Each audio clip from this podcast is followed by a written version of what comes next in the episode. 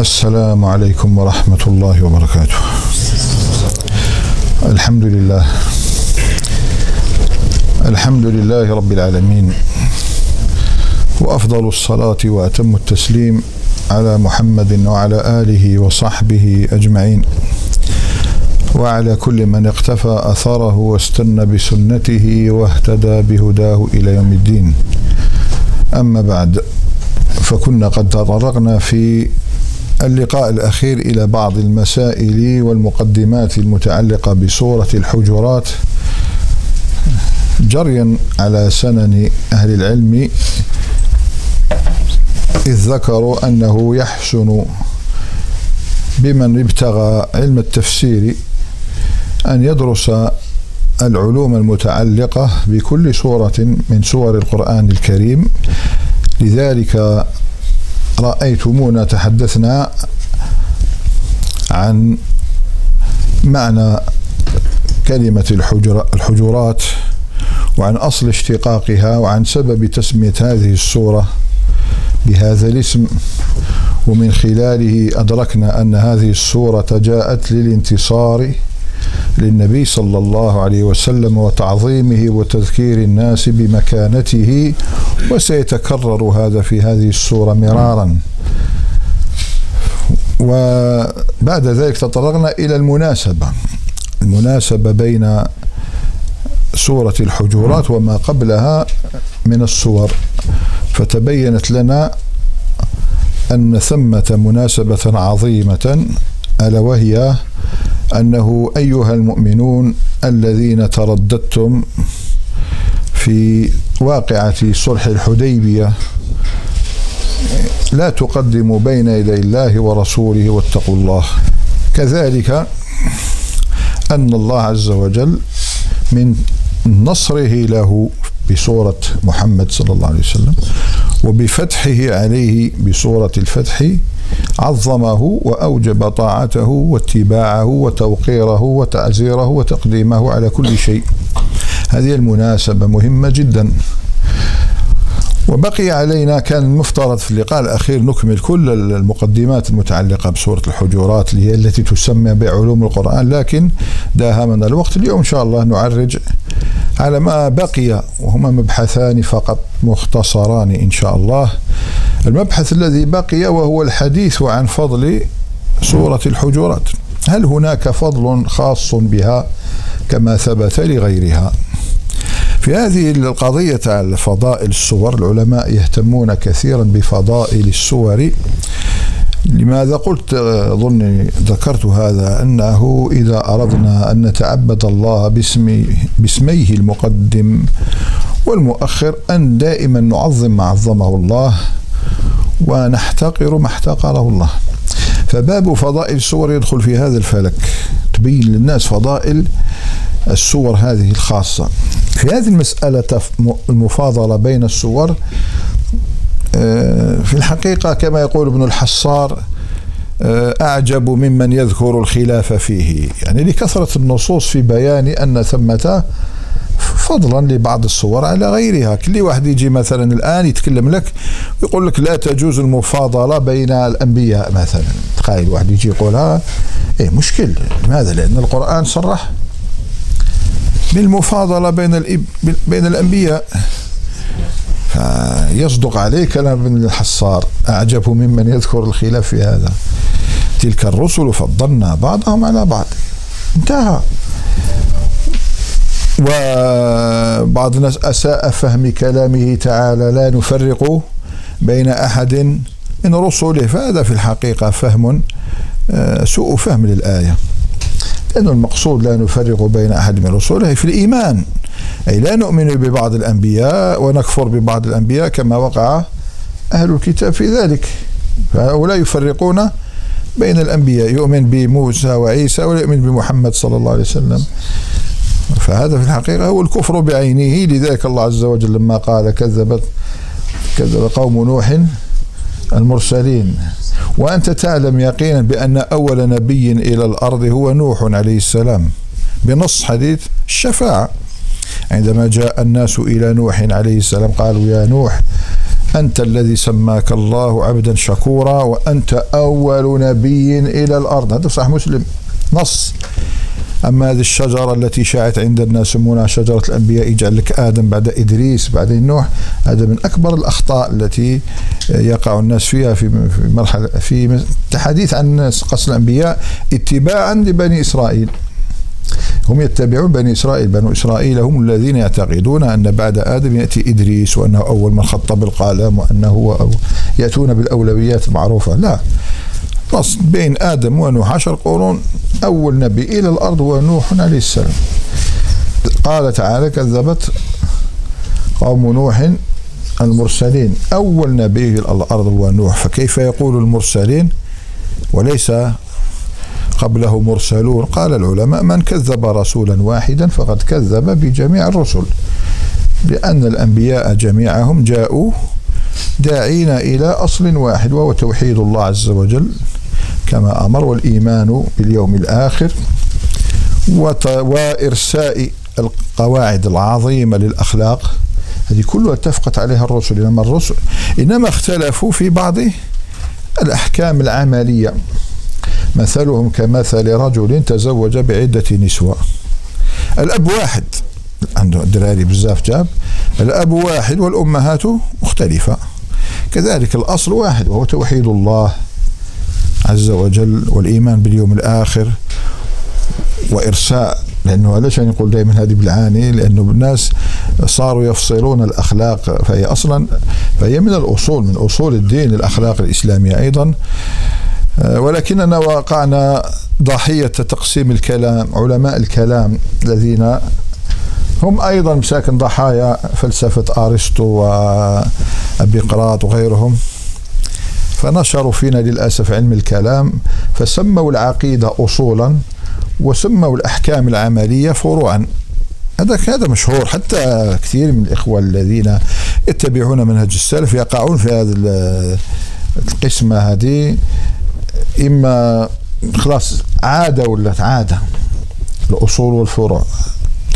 وبعدين وش قال قال لك لا لا يجوز الخلاف في الأصول ولا يعذر الإنسان المخالف في الأصول ويعذر الإنسان المخالف في الفروع. عجيب. الأصول يعني العقائد والفروع والفروع هي الأحكام. يعني الصلاة ماشي من الأصول يعني. الصلاة الزكاة الحج رمضان. أركان الإسلام هذه أحكام عملية ولا عقيدة؟ أحكام عملية. هي ماشي من الأصول. هي أركان الإسلام سبحان الله. كيف هذا؟ لذلك ابن تيمية رحمه الله كان دائما يكرر التنبيه على هذا الخطأ. تقسيم الدين إلى أصول والفروع. إن كنا نعرف معنى الأصول حقيقة فبها وإلا لا يجوز حصر الأصول في العقائد. داخل العقيدة كاين مسائل أصول وفروع. داخل العقيدة نفسها. لا نسوي بين الأركان الإسلام الست أركان الإيمان الستة الإيمان بالله وملائكته وكتبه ورسوله واليوم الآخر والقدر والقدر. مثلا نرجع له كما اختلاف الناس في رؤية الله عز وجل مثلا في الدنيا. هل رأى النبي صلى الله عليه وسلم ربه في الدنيا ولا لا؟ لا يمكن جعل هذه المسألة مثل هذه فروع العقيدة وهذيك أصول العقائد. كذلك في الفروع مسائل الصلاة حكمها الزكاة الصوم الأخلاق الإسلامية تحريم الظلم تحريم الربا تحريم الكذب تحريم الغش. مراعاة حقوق الإنسان هذه حق المسلم على المسلم. هذه فروع. لا يمكن الإنسان أن يتقبل هذا الإنسان داخل العقل, العقل الأصول تشمل مسائل العقيدة التي دلت عليها الأدلة الكثيرة اللي هي معلومة بالضرورة أو دلت عليها الأدلة الكثيرة المتواترة. وأيضا تدخل الأحكام العملية. وكاين في الفروع كاين مسائل في العقيدة وكاين مسائل في الأحكام العملية. هذا كله استطراد لا ندري لماذا استطردنا لكن كان لابد منه. الأنبياء هكذا هم. مثلا يعني آه، يأتون بفروع عملية مختلفة. ما كان مباحا في شريعة قد ينسخ في شريعة فيحرم وهكذا. لكن في الأصول أبوهم واحد. وفي هذا حديث الأنبياء إخوة لعلات. قال أبوهم واحد وأمهاتهم شتى. إخوة لعلات. إيش معنى إخوة لعلات؟ أفسرها لك أبوهم واحد وأمهاتهم شتى. لكن لماذا قال علات؟ قد يقول إيش معنى علات؟ شوف من؟ الإنسان إذا شرب في المرة الأولى يقولون هذا يسمى النهل. النهل علاش يقول لك ننهل؟ من الماء. ننهل من هذا الواد من هذا النهر. ننهل. ويسمى المكان الذي فيه الماء العذب المنهل. اذا هذا نهل يسمى النهل. المرة الأولى كي تشرب. داك من قبل شربت؟ هذاك نهل المرة الأولى. كي تعاود العلل. شوف العرب دقيقة في التعبير. الإنسان عندما يتزوج المرأة الأولى ناهل ولا علل؟ إيش بكم خايفين؟ سبحان الله. الذي تزوج امرأة للمرأة الأولى نهل. فإذا تزوج الثانية على الثالثة على الرابعة على فهم إخوة لعلات النساء كثر. إيش معناها. نعود فنقول نرجع إلى موضوعنا هذا. الذي يريد أن يبحث معك في مسألة هي الحقيقة دل عليها الدليل هذا لا تضع معك وقت. لا تضع وقتك في خلاف لا أثر له. ما هوش قوي. لذلك قال آه، السيوطي رحمه الله في الإتقان في علوم القرآن بعدما عدد الصور التي آه، يصح أن يقال إنها منسوخة أو الآيات التي يصح أن يقال إنها منسوخة. قال في آخر البيت وليس كل خلاف جاء معتبرا إلا خلاف له حظ من النظر. مش كل خلاف تروح تذكره. إنسان يذكر الخلاف اللي عليه كما أقول لك أدلة. هكذا من باب شحذ الذهن بالمعلومات من باب تدرب على الترجيح من باب تدرب على تحليل الأقوال. هذه مليح إنسان أحيانا يذكرها أحيانا نحن نذكر أحيانا الخلاف لكي نعذر المخالف. آه، أنت لو كان نعطيك غير الصحيح تروح تخرج برا خلاص تولي هذا ضال هذا باطل. لا ستعرف اللي كاين علماء كثر قالوا بهذا فمن هذا الباب فقط. لكن هذه المسألة هل تجوز المفاضلة بين الأنبياء؟ المفروض ما فيهاش خلاف لنص القرآن على ذلك. ما فيش لكن العلماء نبهوا على شيء قال لك لكن لا يجوز تفضيل النبي على نبي مع التنقيص من الآخر. احذر. كلهم مشتركون في مقام النبوة والرب ربي سبحانه وتعالى فضل فضل هذا على ذاك. بأمور أخرى. انتهى. ولذلك باش تفهم حديث لا تفضلوني على يونس بن متى. ما يجيش واحد يقول لك ما يجوش المفاضلة بين الأنبياء. لأن يونس عليه السلام. هذا كان الناس ينتقصونه. بنو إسرائيل كانوا ينتقصونه ويرمونه بالتشاؤم بالشؤم أنه إنسان شؤم. لذلك إحنا للأسف ورثنا هذه الكفرية هذه عندنا واللي يقول لك جوناس فلان جوناس. لأنه يو جوناس ويونس عليه السلام. يقول لك يا لطيف جوناس لماذا به ألقي ثلاث مرات ثلاث مرات يخرج هو. قال هذا منحوس. في كل مرة يخرج هو. فصاروا للأسف يسمون كل منحوس يقولوا له جوناس. وهذه في الحقيقة كفر ربي سبحانه أراد أن يؤدب نبيه في الدعوة. كذلك صور القرآن. يقول ابن الحصار أعيد. أعجب ممن يذكر الخلاف في هذا مع كثرة النصوص في بيان أن هذه الصورة لها فضل. ومع ذلك نقول هناك طرفان ووسط. قلنا طرفان ووسط وبعض الناس أنكر المفاضلة بين الصور كأبي الحسن الأشعري والباقلاني وابن حبان رحمهم الله جميعا. و يعني جاتهم صعب أنه يقول كلام الله يتفاضل. كله كلام الله. كله كلام الله. العز بن عبد السلام رد عليهم. قال لا قال على بالنا بلي كله كلام الله لكن كلام الله في ذاته وأسمائه وصفاته أبدا يكون أفضل من كلامه. في فرعون وقارون وهامان وأبي لهب. حاجة واضحة لذلك شوف وين تكون المفاضلة؟ سورة الإخلاص آية الكرسي. وين تكون آل عمران؟ فيها رد على النصارى ونشر التوحيد البقرة فيها رد على بني إسرائيل من اليهود ونشر التوحيد. يعني دائما كلام هذا يتفاضل مستحيل ما يتفاضلش. الطرف الثاني هذاك راح وقال لك لا يتفاضل لا تجوز المفاضلة. الآخرين قالوا آه، غلوا غلوا غلوا شديدا. وهذوك فرطوا هذو أفرطوا. ومنهم نوح بن أبي مريم وكنيته أبو عصمة. هذا وضع أحاديث في كل سورة. معروف. هذا أبو أكيد قال ضرب نوح بن أبي مريم يخرج لك. وضاع كذاب نشر أحاديث مكذوبة عن النبي صلى الله عليه وسلم وفضل كل سورة. هاو البقرة وش فيها؟ آل عمران ونزل وللأسف الشديد انتشرت هذه الأحاديث كما في تفسير الخازن تفسير الكشاف الزمخشري وغيرها من الكتب.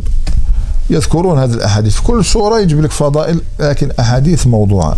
فقبض عليه. طبعا تبعوا الأحاديث وراحوا إليه العلماء. قالوا لماذا تكذب على رسول الله عليه الصلاة والسلام؟ فقال رأيت الناس انشغلوا بفقه أبي حنيفة. مفارقة كبيرة بين الواقع تاعنا والواقع تاعهم يعني هذوك ما اشتغلوش باش بأمور. إحنا نروح يا أروح يا نوح بن أبي تشوف الناس وش تنشغل عن القرآن بماذا انشغلت عن القرآن؟ يا ليتها انشغلت عن القرآن بفقه أبي حنيفة.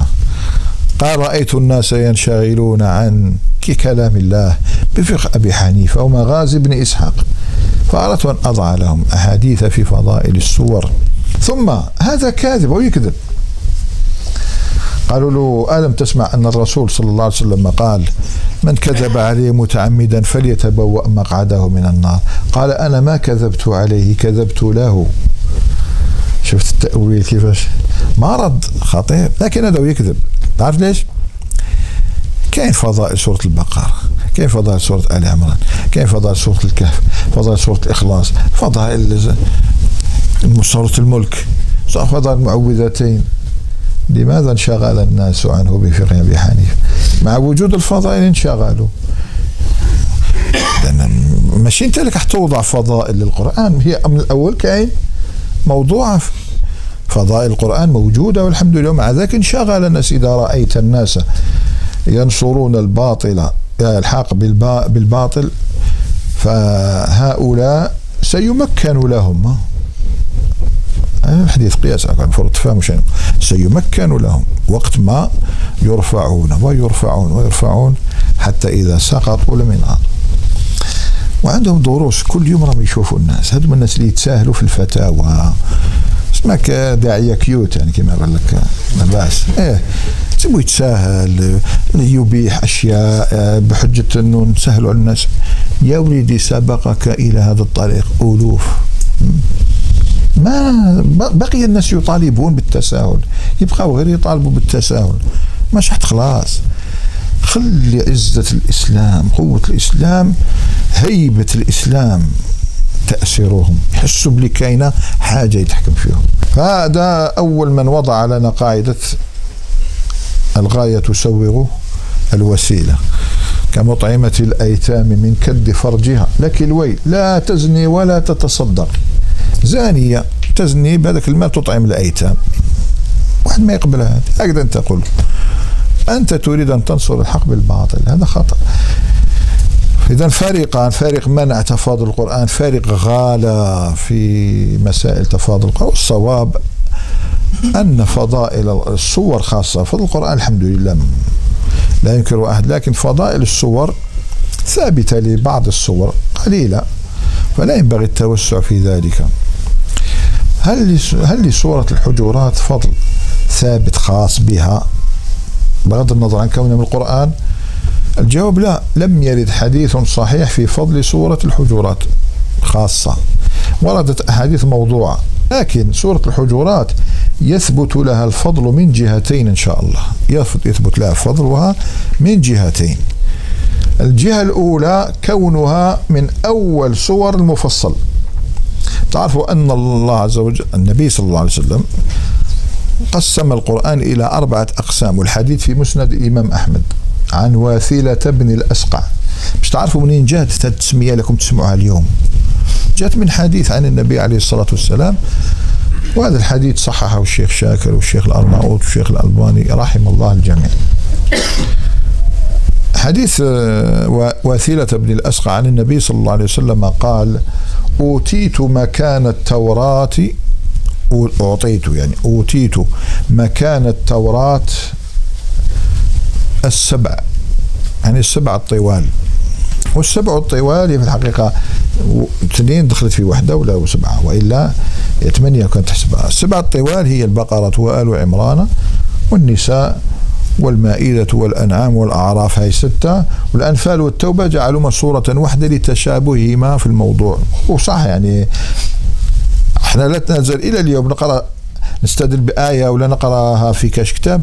أظنها من سورة الأنفال وهي في الحقيقة في سورة التوبة لتشابه موضوع موضوعهما في القتال نحو ذلك. إذا أوتيت مكان التوراة السبع.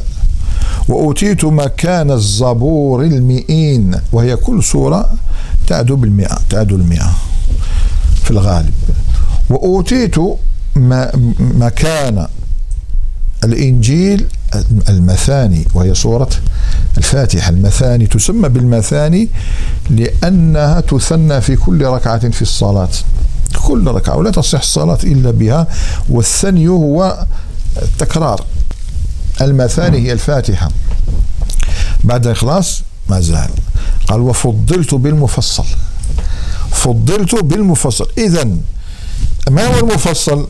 يبدأ من سورة الحجرات إلى سورة الناس. هذا على الصحيح لأنه يذكرون الخلاف في هذا لكن الصواب كما قال الحافظ ابن حجر وابن القيم قالوا المفصل يبدأ من سورة الحجرات. لماذا؟ لكثرة الفصل بين السور، راك تقرأ تقول بسم الله الرحمن الرحيم، تقرأ بسم الله الرحمن يعني يكثر الفصل بين في قراءتك، المفصل قسموه ثلاث أقسام. ماشي في الحديث، أنا علوم القرآن. أصحاب علوم القرآن قسموا المفصل إلى ثلاث، طوال المفصل كالحجرات وقاف.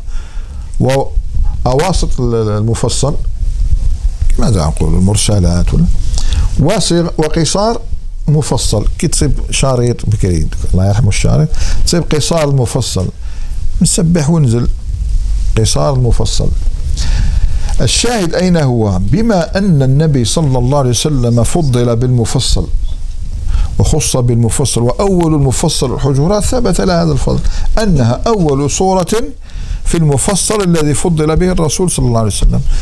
الشيء الثاني الجانب الثاني الذي يظهر لنا فضلها وموضوعاتها أنا باللي تناولت الآداب والأصول أخلاق الإسلام فيها من الخ...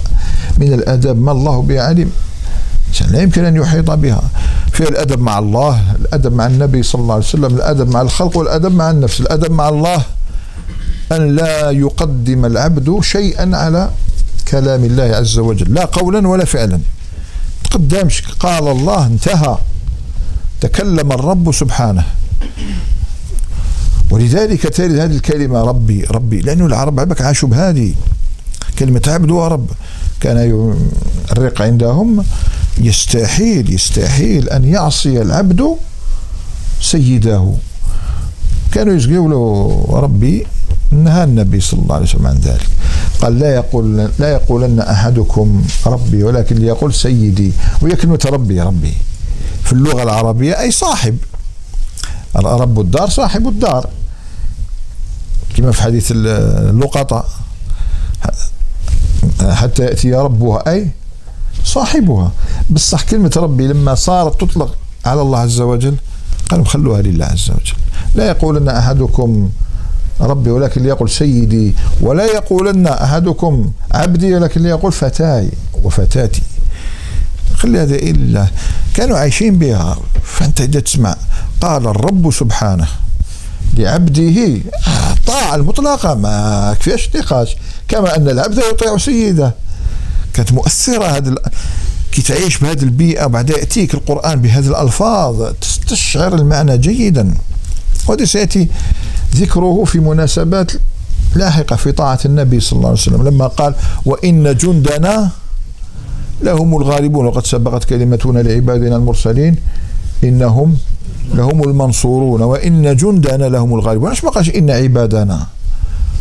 لا لهنا مسألة راهي تستلزم أكثر من العبودية. وهذا الإنسان ما يفهمش. أنا لنا هذه الآية ما تفهمهاش منيح وما تعرفش الواقع تاع الجندية. لازم تعرف الواقع تاع الجندية نظام الجندية. يستحيل يعصي الجندي قائده. ما لا تقع. ولو أمره بمنكر ولو أمره بمنكر. منكر فيما يبدو لك يقول لك. إنه منكر فيما يبدو لك. لكن إحنا رانا قادة عندنا إدارتنا. ندرس الموضوع من عدة زوايا ثم نلقي بالأمر. صح ولو تبين لذلك الجندي بأن النظام على الدنيا. لو تبين للجندي بأن هذا الأمر ظلم مثلا يقول له اقتل ولد صغير اقتل امرأة هذا ظلم حتى في الشرع ما يجوز. نهينا عن قتل النساء. طبعا يشكو به إلى إلى من هو؟ أعلى منه. إيه يشتكي به ما شاء الله. هذاك القائد الظالم. يعاقبونه آه يعاقب يعاقب. إيه خلاص تعاقبت يدور هذاك الجندي الذي اشتكى. أروح برا من الجندي أنت لا تصلح. لا تصلح. بس على بالنا باللي عندك الحق لا تصبح تكون جندي. الجندي يطبق. لا آمن غدوه في الحرب نعطيك أمر ما تطبقوش. غدوه في قلب الحرب نعطيك أمر تبدأ تفلسف عليه تقول لي لا امنك خلاص ما نقدرش نآمنك. عرفت؟ ما يعاقبكش. يقول لك روح بس تخرج من الجنديه هذا هو القانون. هنا ربي سبحانه يضر على عباده أهل الإسلام أهل الإيمان وإن جندنا الذين يطبقون أمري لا لا يتفلسف. ما يقولش باللي لعل وعسى. طبق. نهار الإنسان يعني هذه الخدمة التي تنتظر العلماء اليوم وهو إيجاد جند الله الذين لا يناقشون أوامر الله وأوامر النبي صلى الله عليه وسلم وهذا الذي كان عليه الصحابة. الصحابة بلغت بهم الطاعة إلى حد لا, لا يكاد يصدق. ماشي غير النبي صلى الله عليه وسلم. قال من أطاع أميري فقد أطاعني. راحوا للسفر في سارية فأضرم نارا وقال لا يدخلوها. بعض الناس يدخلوها. عجيب. شفتك الطاعة من وصلت؟ أمير النبي صلى الله عليه وسلم. مش النبي صلى الله عليه وسلم. أميره أمر من يدخلوا نارا كادوا أن يدخلوها. حتى أمسكوا بهم. وين؟ النبي صلى الله عليه وسلم قال لو دخلوها لبقوا فيها إلى يوم القيامة. لا طاعة لمخلوق في معصية الخالق. نبين لهم الحكم. الشاهد أنه لماذا نتحدث عن هذا؟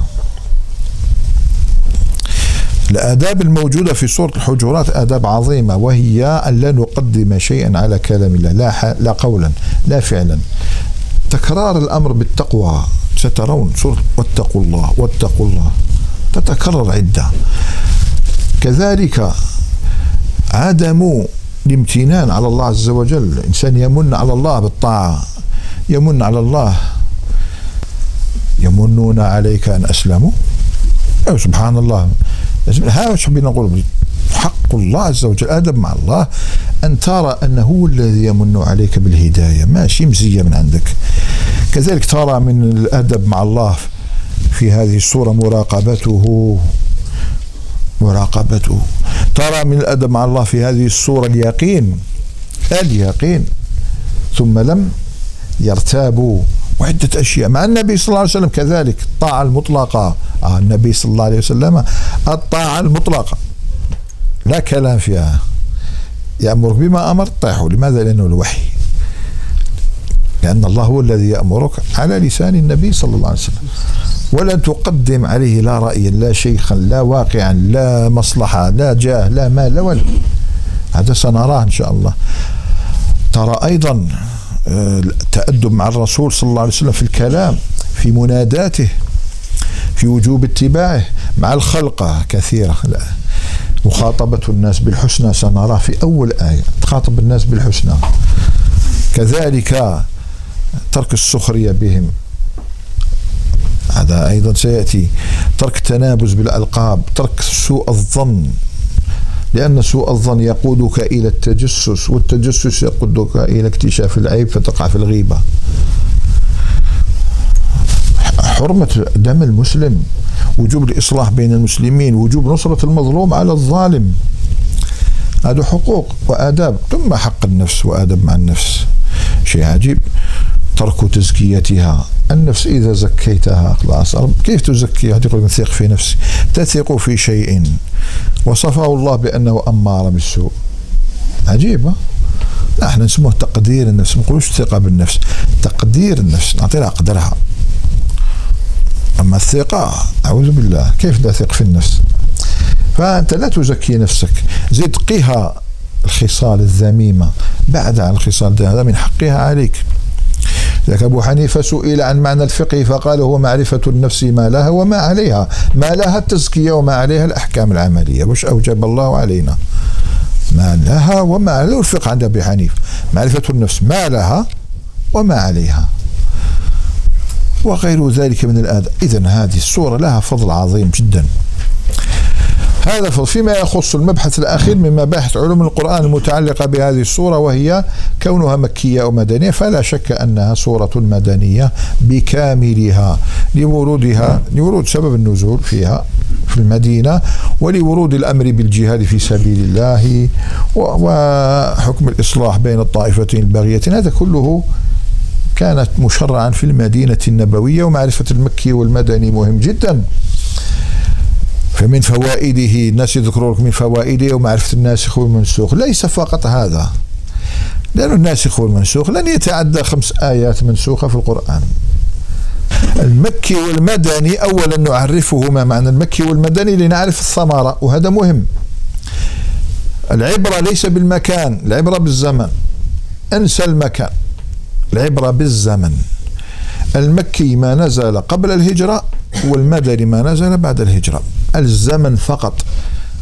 يعني لو كان آية نزلت في المدينة قبل ما يهاجر النبي صلى الله عليه وسلم. مكية. نزلت في المدينة كان يتاجر مثلا العبرة بالزمن مكية. الفاصل هو الهجرة. قبل الهجرة مكي. بعد الهجرة مكي. صح آية إن الله يأمركم أن تؤدوا الأمانات إلى أهلها وإذا حكمتم بين الناس أن تحكموا بالعدل نزلت في عام الفتح. لما جاء عثمان بن أبي طلحة باش يعطيه المفتاح. لما النبي صلى الله عليه وسلم دخل الكعبة وصلى بها وهدم الأصنام وأطهرها من الأرجاس قالوا ربي رجع سبحان الله رجع المفتاح لعلي بن أبي طلحة. ففيهم الحجابة. هذه نزلت وين؟ في مكة. إما مكية. لا العبرة بالزمن. هذه آية مدنية. علاش لخاطر كان تجعل العبرة بالمكان؟ مشكل. الأماكن تتعدد. اليوم راهو في بني هوازن اليوم راهو في المدينة غدوة في مكة غدوة في قضاعة. يخرج لك على شحال من نوع؟ إيه غدو كان في تابوك ما تبوكي لا لا لا. العبرة بالزمن. لماذا؟ هنا جات الثمرة. الثمرة مهمة جدا يا لأن العلماء جعلوا الهجرة مرحلة الهجرة هذه هي الفاصل بين الجماعة والمجتمع. عندنا النبي صلى الله عليه وسلم آيات نزلت عليه باعتباره جماعة. جماعة متفقون على فكرة على مذهب على منهج يعيشون لكن مستضعفون. أما المجتمع لا هذا بمؤسساته بقوته بسياساته بقضائه. بمؤسساته العسكرية والاقتصادية ونحو ذلك. تبدل الحال. الذي خوطب بالعفو والصفح يوم كان مستضعفا أمر بالدفع والمقاتلة يوم كان دولة. تغير الحال. يقول ابن تيمية رحمه الله في الصارم المسلول يقول وإذا كان المسلمون يعيشون تحت دولة كافرة أو ظالمة فعليهم أن يمتثلوا بمثل ما امتثل النبي صلى الله عليه وسلم في مكة. فيعملون بآيات العفو والصفح والصبر. تقدر وإذا كانت لهم دولة وقوة عملوا بما كان يعمل به النبي صلى الله عليه وسلم في المدينة. أنت إذا كنت تقرأ الآية المدنية تعمل بها إذا كان حالك طبعا في الدعوة والسياسة مش في أحكام العبادات ولا في الدعوة والسياسة. لما أمر الله تعالى نبيه صلى الله عليه وسلم بفعل شيء في المدينة باعتباره حاكما باعتباره دولة لا تنزله على الأفراد. وهنا يكمن فهم الخطأ للقرآن الكريم. فإذا كل مرحلة ولها سياستها. كل مرحلة ولها طريقتها في الدعوة. أحيانا يأتيك مجتمع شوف لا مكي لا مدني مخلط. انت راك عايش في دولة كافرة مستضعفا بمعنى هربت. لسبب هنا راك في مجتمع حبشي ما راكش في مجتمع مكي ولا ولا مدني. مجتمع حبشي. في بلاد حاكمها كافر وأنت مستضعف هربت لتما لا غالب ما كاش وين تروح؟ فهنا عليك. بالدعوة إلى الله بأخلاقك. والكلام الحسن كما فعل جعفر بن أبي طالب حتى أسلم النجاشي نفسه يعني هذا كل حالة ولا ولا خصائصها. فلذلك أنت لما تعرف المكي والمدني تعرف لهذه الآية خاطبت النبي صلى الله عليه وسلم يوم كان مستضعفا فأحذر أن تنزلها على نفسك وأنت قوي لا لا لا أعمل بآية العفو والصفحة. أنا راني قوي. عندي مؤسسات عندي فهمت؟ والعكس. ما دائما ما نضربوش غير مثال بهذاك. نضربوا أيضا مثال بالآخر. وسط. إذا الآية آية سورة الحجرات ولله الحمد مدنية بكاملها. ثم نعرج إن شاء الله باختصار شديد لأنه المفروض اليوم نبدأ بالسورة هذه. نعرج على شيء ذكرني إياه بعض الإخوة وهو معنى إجمالي للاستعاذة والبسملة. أما الاستعاذة فهي طلب العياذ والعوذ والألف والسين والتاء تدل على الطلب ومنه استفسار استفسرت وش معنى استفسرت؟ طلبت التفسير استفهمت طلبت الفهم ولكن ليس دائما. ألف والسين والتاء عندها خمس معاني صرفية. أحيانا يمكن تدل على التحول. تقول كي استرجل الولد. استرجل. إيش معنى استرجل؟ يعني مش متى طلب لا صار رجلا ومنه قولهم إذا استن إذا استنوق البعير است استنسر البغاة. استنوق. صار ناقة. استن استنسر البغاة. البغاة طائر صغير ضعيف جدا. فإذا استنوق البعير استن استنسر ولا نسر. البغاة يولي نسر. إن البغاة بأرضنا يستنسر. يعني يصير الأعمش في بلاد العميين زرق العينين. هكذا يقولون. إحنا نقول الكفار في حالتهم هذه ليسوا هم العماليق ولكننا نحن الأقزام. هم مش عماليق عادي. إحنا اللي رانا شايفين اصابتنا عقدة ف صرنا أقزاما. تقزمنا قزمنا أنفسنا أمامهم. إذا قصدي يعني هم بغاة استنصروا عندما البعير استنوق. طلب استعاذة استعاذ بالله أي طلب العياذة أو العوذة بالله عز وجل. إذا الاستعاذة ما كنتش تلاحظوا بلي كلمة الاستعاذة هي التعوذ من كل شيء المفروض. تعوذ من كل ما يضر العبد. ويسوءه. ولكن عند الإطلاق ما عدنا نسمع الاستعاذة إلا ذهب ذهننا إلى الاستعاذة بالله من الشيطان الرجيم. صارت علما بالغلبة كأنها علم بالغلبة كما تقول مثلا المدينة؟ أي مدينة؟ مدينة لكن غير تسمع كلمة المدينة. هي مدينة النبي صلى الله عليه وسلم. طيبة.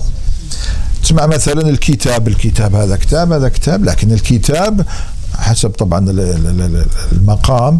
إذا كنت تتكلم مثلا في القرآن الكريم تقول أو في الفقه تقول والدليل على هذا الكتاب ينصرف الذهن إلى القرآن. لكن لو كنت تقرا في النحو عبارة الكتاب كذا آه تاع سيبويه لو كنت تقرا فقه حنفي هي كتاب تاع القدوري رحمه الله كنت تقرا الفقه المالكي المدونة الكتاب بحسب الفن الذي تأخذه.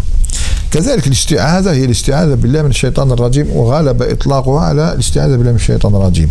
وهي وأخذت من العوذ والعوذ انتبهوا مش تعرف علاش فسروا الاستعاذة بهذا المعنى أستعيذ أعوذ.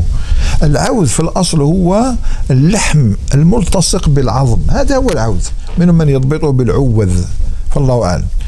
العوذ أو العوذ. هو اللحم الملتصق بالعظم. صعب نزعه. صعب لا لا؟ لا يمكن نزعه. إلا بالأسنان. إحنا نقول يكدد اللحم هذاك اللاصق وهو وهو أحسنه وأطيبه. العرب تحب هذا. فأنت لما تقول أعوذ اسمع مني. يفسروها لك يقول لك أي ألتجئ وأعتصم وأحتمي بالله. أعوذ بالله أي أعتصم. وأحتمي وألتجئ. الاخرين واش يقولوا يزيدوا كلمة. وألتصق بالله. كما يلتصق ذلك اللحم بالعظم. وانت إذا احتميت بشخص تلتصق به. أعوذ بالله من الشيطان الرجيم. لا يمكن أحدا أن يدفع عنك كيد الشيطان إلا هو سبحانه. غير هو. ما تبدأش تتفلسف. فإحنا حبينا نوقف عند كلمة أعوذ. أي ألتصق وألتجئ وأحتمي بالله عز وجل من الشيطان الرجيم. أعوذ بالله الباء للاستعانة والله لفظ الجلالة علم دال على المعبود بحق سبحانه وتعالى. علم دال على المعبود بحق. علم. شكون هذا الله؟ الله لابد أن نعرف معناه لكي نعرف أهم شيء طلبه منا. خاطش تكلمنا هذيك المرة قلنا من بين المكتوب من عنوانه. كي تسمي انت حاجة معناتها هذاك هو الشرك تطلبه مستحيل تتألف قصة يعني المغزى منها بر الوالدين بعد تسميها مثلا النزهة. آه ما عندها حتى معنى. لازم تجيب عنوان يرمي إلى المقصود من قصتك. كذلك من اسمك. أنت تبتغي وقوع أثر هذا الاسم. فالله سبحانه أصلها إله إله. اله. وإله بمعنى مألوه دائما العرب كلمة مألوه أي معبود. المعبود بالمحبة والتعظيم. المحبوب والمعظم والمعبود. شوف إله أصلها مألوه ككتاب بمعنى مكتوب وفراش بمعنى مفروش وبساط بمعنى مبسوط وقس. إذا العرب من من كلامها أنها تجعل اسم المفعول على وزن فعال. مفعول فعال. ألم نجعل الأرض مهادا أي ممهدة اسم مفعول. صح. لكن الإله ثقيل على اللسان وخاصة نحن نتكلم بها في كل لحظة. أقسم بالإله اتق الإله أعانك الإله ثقيلة ثقيلة فخففتها العرب بحذف الهمزة. راحت الهمزة. ولا تلاقت اللام؟ مع اللام.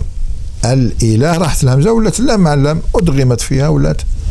إذا الله معناه هو المعبود بحق. تفهم باللي أهم. ما يأمرنا الله به أن نعبده وحده لا شريك له. أهم شيء. علاقتك مع الله الأولى أن تعبده وحده. ولا تشرك به شيئا. هذا من اسمه وله خصائص هذا الاسم.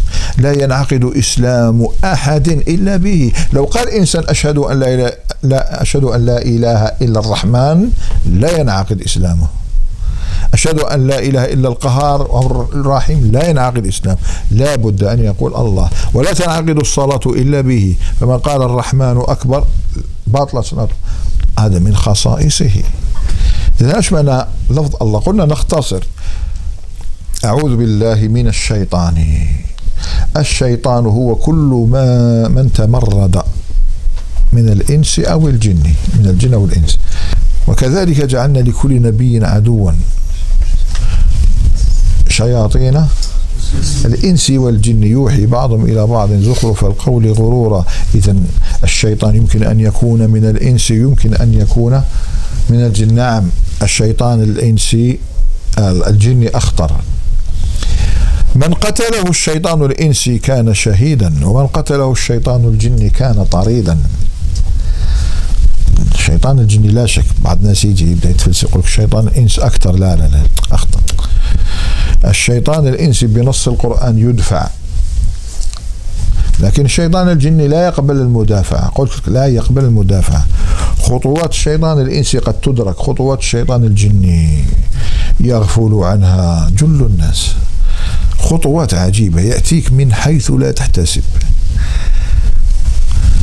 وهو اسمه ربي ورحمته. بعد ما يقول لك علاش ربي خلق لنا الشيطان وداروا لنا فتنة؟ قول أرواح. ربي ربي لما سماه الوسواس خاطر كلمة وس واسة تدل على التكرار. زل زالة تكرار. كب كيبة كب كيبو. ألقي مرات. هذه تدل على تكرار الفعل. اي وسواس اي بصح كي وصفه بالوسواس؟ قال هكذا. هو الوسواس وخلاه. الوسواس؟ الخناس. أعطاك دواء. قال لك لكنه يخنس. بماذا؟ بذكر الله. الخنس هو الانصراف والهروب ومنه الكواكب. فلا أقسم بالخنس. الخنس هي الكواكب التي تبدو ثم تذهب. إذا الله تعالى من رحمته أعطاك الداء سحق لك الدواء. فإنه سيخنس. يعني إن كيد الشيطان كان ضعيف بذكر الله. سبحان الله أعظم شيء وسهل. سهل جدا ذكر الله الإكثار من قراءة القرآن ويروح تعوذ بالله منه. إذا الشيطان تحفظ لي هذه كل من تمرد من الإنس والجن. المقصود هنا المقصود الشيطان هنا من تمرد من الجن. الجن خلق الله خلقهم الله لعبادته منهم الصالحون ومنهم دون ذلك. لكن من تمرد منهم سمي شيطانا. مما مش معناه كلمة شيطان قولان لأهل العلم وسنبين الصواب إن شاء الله. منهم من قال هو مشتق من شاطة شاطة أي عالى واحترق. إحنا نقول الشياط ولا ما نقولهاش؟ هو فعلا عالى واحترق. عالى واحترق. ومبالغة قال ويبالغون فيقولون شيطان. أي مبالغة. كما تقول رحيم ورحمن. لكن الآخرون قالوا لا. وهو الصحيح سيباوي رحمه الله. والخالي بن أحمد شيخه قالوا لا هو ليس مشتقا من شاط وإنما هو مشتق من شطن أي بعد. شطن الشيء أي بعد لأنه مطرود من رحمة الله عز وجل. ومنه أشطان البئر. الحبال اللي يرموا في البئر. تطول وتغيب لطولها. تبتعد. إذا فقال هذه الأشطان. واستدلوا بقول أمية بن أبي الصلت. أمية بن أبي الصلت يقول وهو يتحدث عن ماذا؟ يتحدث عن آه، تسخير الله الجن لسليمان. سبحان تقول هذه هذه مأخوذة من آية تقول كأنه قرأ الآية وقالها قال في الجاهلية. قال عن سليمان أي فأيما شاطن عصاه عكاه. فأيما شاطن عصاه عكاه. أي شيطان يعصيه يربطه يوثقه معناته أوثقه وربطه. فأيما شاطن عصاه عكاه ثم يلقي ثم يلقى في السجن والأغلال في بعض الروايات والأكبال أكبال معناتها الأغلال منه الكابل؟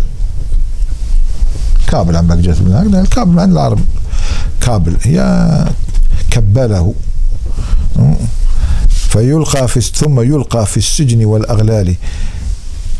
وش قال أمية بن أبي الصلت فأيما شاطن. ما قال شائط. عرفنا باللي الشيطان مأخوذ؟ من شاطن من شطن. بمعنى بعد أيضا اللي قرأ النحو يمرق باللي؟ الشيطان مأخوذ من شطن وليس من شاطة لماذا؟ لو كان مأخوذ من شاطة معناتها النون راهي زائدة. وكي تكون النون زائدة إذا يمنع من الصرف وهو ليس ممنوع من الصرف. ويتبع كل شيطان مريد. فهو النون عرفنا باللي أصلية من شطنا الرجيم أعوذ بالله من الشيطان الرجيم.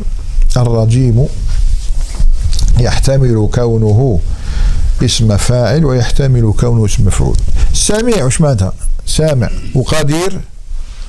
قادر بصير ومبصر صح جريح.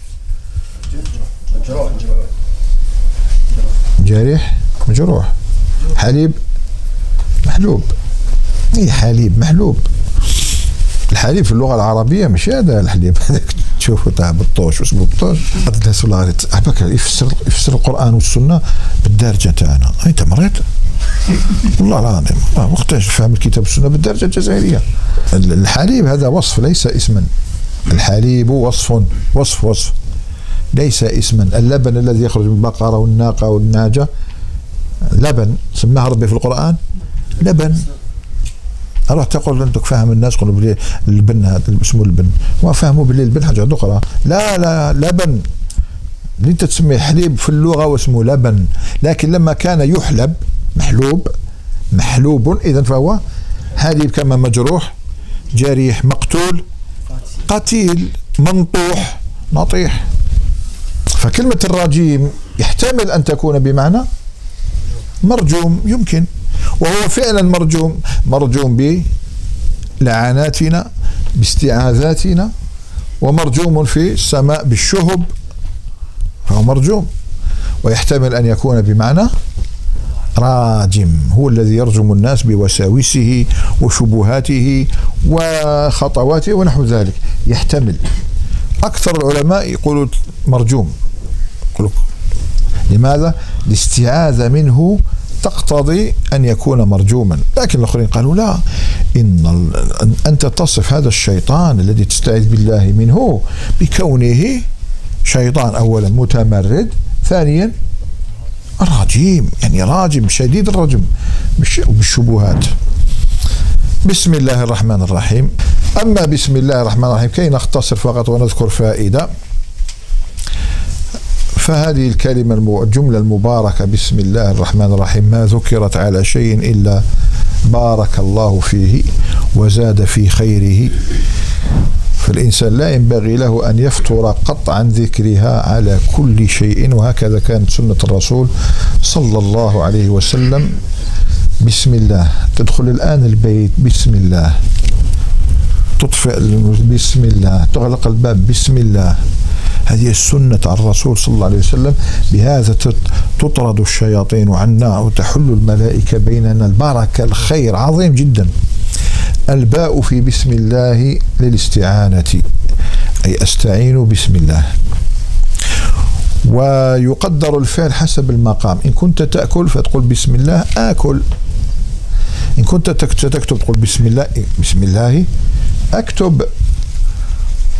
كي تخرج بسم الله أخرج. توضأ بسم الله أتوضأ. الفعل المحذوف يقدر بحسب الحال كما قال الكافيجي رحمه الله في شرح قواعد الإعراب قال والقرينة هنا حالية يدل عليها الحال الذي أنت عليه. الحذف من أحسن أساليب العرب هو الحذف لدلالة الشيء عليه. كلا إذا بلغت كمل. حلقوم شكون؟ ميقا من اللي بدات الصورة ما كاش كاع كم تحل الروح تحير. من اللي بدات الصورة ما كاش لم تذكر كلمة الروح. ومع ذلك كاع فهمتوا بلي الروح. إنا أنزلناه في ليلة القدر. واش؟ وين عرفت هذا بدأت. هذا قلنا بسم الله. بسم الله الرحمن الرحيم. إنا أنزلناه. تحير كيفاش وحدك عرفت؟ اختلاط القارنة ليس بالضرورة أن تكون لفظية. أحيانا القارنة تكون حالية. يدل عليها المقام. ربما كان أبلغ. بسم الله. أستعين بسم الله. والله شرحناه. لكن هل الإنسان يستعين بالله ولا بسم الله؟ هل لما قال الله عز وجل سبح اسم ربك الأعلى هل أنت تسبح الاسم ولا تسبح ربك؟ نحن نسبح الله. لا نسبح اسم الله. نسبح الله عز وجل. فلماذا قال سبح اسم ربك؟ قال ابن القيم رحمه الله. في بدائع الفوائد. ولما ذكرها في بدائع الفوائد معناتها بديعة من البدائع يقول لك لماذا؟ لأنك لو قال الله لنا سبح ربك لفهم الإنسان مجرد التنزيه لأن التسبيح ما هو؟ هو التنزيه. إذا فأنزيه في قلبي جالس وأنزه الله. لكن هو أمرنا بأن نذكره باللسان. كيف؟ سبح ذاكرا اسم ربك. سبح اسم ربك أي سبح ربك ذاكرا اسمه. سبح ربك ذاكرا اسمه. وقس على هذا. كذلك أنا بسم الله. قال لك بالله الرحمن الرحيم. ماشي شرط. في قلبي. استعين بالله. في قلبي يعني توضأ. ترى مشكل بسم الله الرحمن أذكر الاسم. بسم الله الرحمن الأذكار المشروعة. لا يجوز النطق اكتفاء بالنطق القلبي لها. ابدا. لا تعد اذكارا. حيثما أمرنا الله بالذكر نعم من ذكر نوع ذكر قلبي. هذا ما ذكرتش ربي بقلبك؟ مشكل. إنسان يذكر الله في كل احيانه عايشين بالله ونسير بالله ونحمد الله عز وجل على ستر الله طول حياتك تعيش غير به. يومك تبدأ به غير تنوض تفكر غير فيه سبحانه. عايشين على جاله برك. وربي يميتنا على جاله لما كان. والعيش في سبيله أعظم من الموت في سبيله. الموت في سبيل الله أهون. عيش في سبيل الله 60 سنة 70 سنة 100 سنة. هذا لا يستطيع لا يقدر عليه إلا من وفقه الله. إيه الموت في سبيل الله هكذا. دوك أسلمت دخلت معركة مت سبيل الله. أنت عايش تشوف 80 سنة وأنت ثابت على الطريق. الله ما يستطيع كل احد لكن انتهى ذكر القلب عيب الإنسان يذكر المؤمنين بأن يذكروا الله بقلوبهم ويتأملوه. يتأملوا صنعته. قاعد تجيك الدمع أحيانا تفكر النعم تاع المولى عز وجل عليك. وشو وعجزك عن شكرها تقول سبحان الله كيف هذا؟ والله إنسان يشوف إنسان دار فيه خير هكذا تحس بواحد المحبة انصرفت له وتفكر بلي ربي شأنه دائما هكذا من ولد قبل ما تولد. شأنه يعطيك برك أنت ماكش حاس. لذلك ذكر القلب لكن ذكر الله باللفظ باللسان. حيثما أمرنا بالذكر فاعلم أن المقصود باللسان. لذلك نبه الإخوة الذين يصلون ولا يحركون الشفتين أنه يجب عليهم تحريك الشفتين. وإلا صلاتهم باطلة بلا خلاف بين العلماء. ما فيش خلاف. اختلفوش العلماء في اللي يقرا في قلبه. ماكش تقرأ في جورنان يا وليدي. حرك الشفتين. الأذكار كذلك سبحان الله. والله أكبر سبحان الله دائما هكذا. تكتفيش بذكر القلبي بدليل لو إنسان ألقى عليك السلام ثم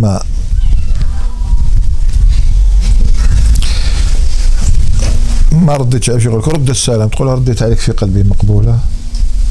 هذه تفيدك في مسائل فقهية. ذكر الله مثلا في الخلاء. ليس هناك دليل يمنع من ذلك. فيش دليل يمنع من هذا. هذه ضعيف تاع كان يضع الخاتم من ذلك لكن الممنوع هو أن تذكر الله حال قضاء الحاجة وأنت تقضي الحاجة.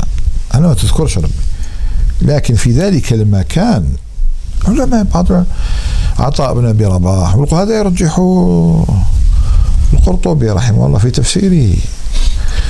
بعضهم قال يستحب. لماذا؟ إن هذه الحشوش محتضرة مليئة بالجن. اذكر اسم الله.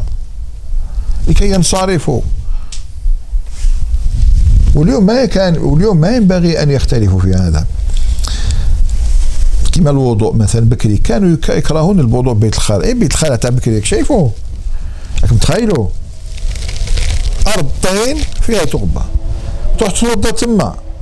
النجاسة مليئة الطين هذاك حمل النجاسة. تروح ترمي الماء تاع الوضوء يرجع عليك الرذاذ بالنجاسة. لا. يكره الوضوء في بيت الخلاء. لكن اليوم بيوت الخلاء تغيرت لذلك بعض المعاصرين قال إن بيوت الخلاء اليوم لا يسري عليها حكم كراهة ذكر الله في الخلاء. قال لا يسري. لماذا؟ لأن أصلا النجاسة غير موجودة. انصرفت. وين راهي النجاسة؟ رميت عليها ماء راحت. راحت إلى مكان آخر. إذا فهو في الحقيقة مكان تقضي فيه حاجتك ثم تذهب تلك كأنك قضيت مكان في حاجة في مكان ثم حملت تلك النجاسة ورميتها. هل يكره ذكر الله هناك بعد ذلك؟ لا. فذكر الله. علموا نساءكم وأولادكم بسم الله وهم في بيت الخالق. يقولوا بسم الله يتوضا يقول بسم الله. أثناء قضاء الحاجة نعمل بحديث الترمذي وأبي داود عن المهاجر بن قنفذ إني كرهت أن أذكر اسم الله على غير طهار لأنه كان يبول فمر عليه قال السلام عليكم ما رد. فمن باللي يكره ذكر اسم الله حال قضاء الحاجة. إذا بسم الله واحد يقول لك إذا كنت في بيت الخلاء وسم و عطست نقول قول الحمد لله في قلبك. يحسب على ضوء ما رأينا. لا يحسب. لا يحسب أنك حمدت الله في العطاس لا. ياك ماكش تقضي حاجتك. أنت لست تباشر. قول الحمد لله عادي. ولو كنت في بيت الخلاء عادي. ها كلام علماء وما فيش دليل أصلا يمنع بل المصلحة تقتضي ذلك. لكن سنيجتنب حال قضاء الحاجة ذكر الله. أنا قديما ما كنت أصدع بهذا الحمد لله. من بكري نعتقد هذا الشيء من بكري نعتقد هذا الشيء. لكن ما كنت أصدع به. لابد أن تبحث عن عالم سبقك. فوجدت في تفسير قوله تعالى ارجعوا لها إن إن في خلق السماوات والأرض واختلاف الليل والنهار لآيات لأولي الألباب. الذين يذكرون الله قياما وقعودا وعلى جنوب. حال الإنسان لا يخلو من هذه الثلاثة. إما قائم أو قاعد أو على جنب. عنده حالة واحدة أخرى؟ ما عندوش. قال كأنه قال الذين يذكرون الله في جميع أحوالهم كأنه هكذا قال. قاعدا قائما على جنب يذكر الله. قال وهل يجوز ذكر الله في الخلاء؟ يبدأ يتكلم عن المسألة بسم الله الرحمن الرحيم الرحمن والرحيم. علمان من أعلام الله عز وجل ووصفان من أوصاف الله عز وجل يدلان على المبالغة في الرحمة ليس على الرحمة فقط المبالغة في الرحمة. الرحمن أبلغ من الرحيم. الرحمن أشد مبالغة من الرحيم لأن الرحمن دائما يدل على الفاعل بخلاف الرحيم رأينا قبل قليل أنه يدل على مفعول أحيانا. وما دل على معنيين أقل تأكيدا مما دل على معنى واحد الرحمن دائما فاعل.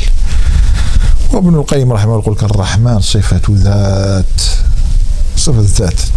الرحيم صفة فعل تتعلق بالمخلوق. لذلك لم يذكر مع المخلوق إلا الرحيم. إنه. كان بالمؤمنين لقد جاءكم رسول من أنفسكم عزيز على ما حريص عليكم. بالمؤمنين رؤوف رحيم. بالمؤمنين رؤوف رحيم. إذا هي صفة فعل وصفة الذات. أبلغ لأنه يتصف بها ولو قبل خلقها للمخلوقات. رحمن وهو أوسع صفات الله. أوسع صفة لله الرحمة. ورحمتي وسعت كل شيء. لذلك ناسب أن يذكرها مع أوسع المخلوقات وهو العرش. أكبر مخلوق خلق رب العرش. فأراد أن يذكر أوسع صفة معه الرحمن على العرش استوى.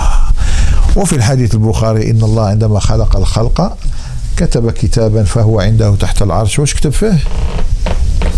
رحمتي سبقت. غضبي عجيب. شوف الربط بين الرحمة والعرش. أعظم المخلوقات مع أعظم الصفات. المفروض هذه الآية دائما قلت الإخوة المفروض هذه الآية تحملنا على تعظيم الله والبكاء وحبه وطحنا صرنا نتجادل فيها للأسف.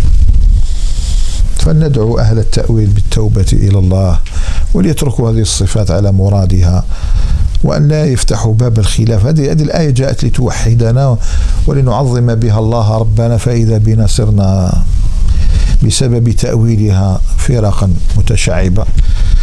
الحديث ذو شجون. لذلك نكتفي بهذا القدر الليلة وسبحانك اللهم وبحمدك أشهد أن لا إله إلا أنت. أستغفرك وأتوب إليك وبارك الله فيكم. السلام عليكم ورحمة الله.